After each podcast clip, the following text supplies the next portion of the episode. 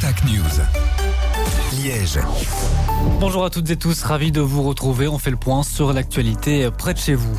La Cour d'appel de Liège s'est prononcée sur le dossier de la mort d'Axel Leroy, le jeune liégeois de 21 ans, est décédé en 2018 à l'issue d'une guindaille.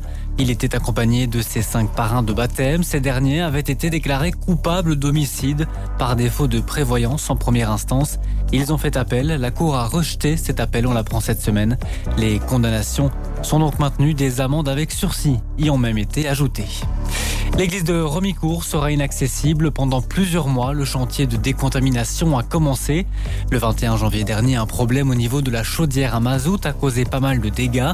De la suie, des résidus de combustion se sont répandus partout à l'intérieur. Plusieurs firmes viendront soigneusement nettoyer les parois intérieures de l'édifice. Les échafaudages sont déjà installés. Coût des travaux 500 000 euros. L'entreprise Voxdale va s'installer à la Grand Poste de Liège, en plein centre-ville.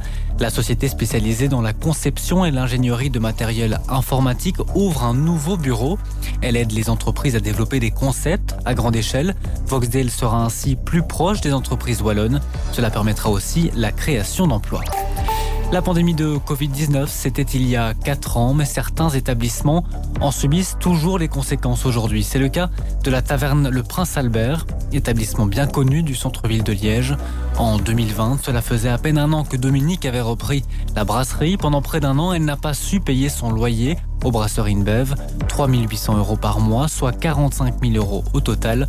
Elle a remboursé une partie, 10 000 euros, mais aujourd'hui, elle est obligée de déposer le bilan. Deux jeunes cambrioleurs ont été arrêtés à Warem après une longue course-poursuite. Ça s'est passé dans la nuit de samedi à dimanche. Les deux garçons de 18 et 19 ans ont cambriolé une maison à Malines. Ils ont tenté de semer la police.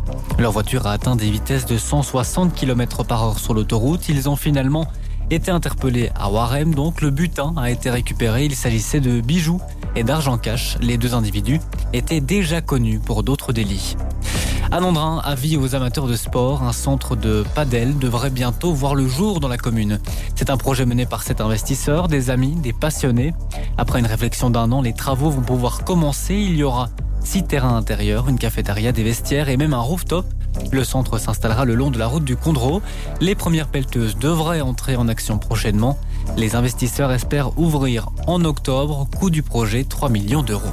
Un point sur la météo. Ce soir, un ciel toujours nuageux avec des averses plus intenses. Cette nuit, des minima de 4 à 5 degrés. Et puis demain matin, un temps plus sec avec des nébulosités variables entre 7 et 9 degrés.